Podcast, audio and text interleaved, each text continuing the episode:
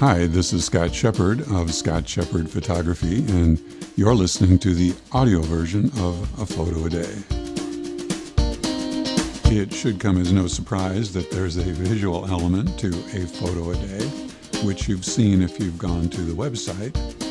But if you're listening to the podcast version of this, I can't put a picture in the audio file, so you will find a link to the photos in the episode notes for the podcast. Blessed are the meek. Sometimes we get so caught up in anger and fear that we forget to breathe.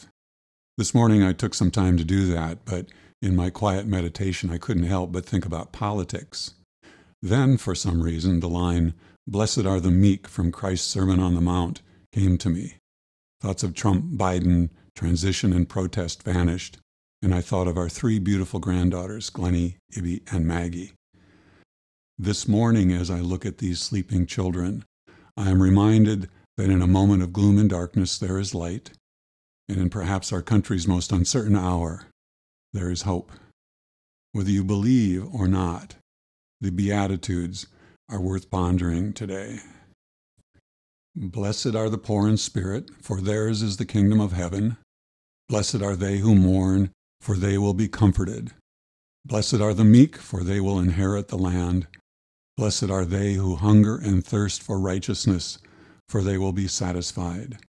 Blessed are the merciful, for they will be shown mercy. Blessed are the clean in heart, for they will see God. Blessed are the peacemakers, for they will be called children of God. Blessed are they who are persecuted for the sake of righteousness, for theirs is the kingdom of heaven. Matthew five, verses one through ten. I'm glad we could get together today. Be safe. And sing an American tune. Oh, and it's all right. It's all right, it's all right. You can't be for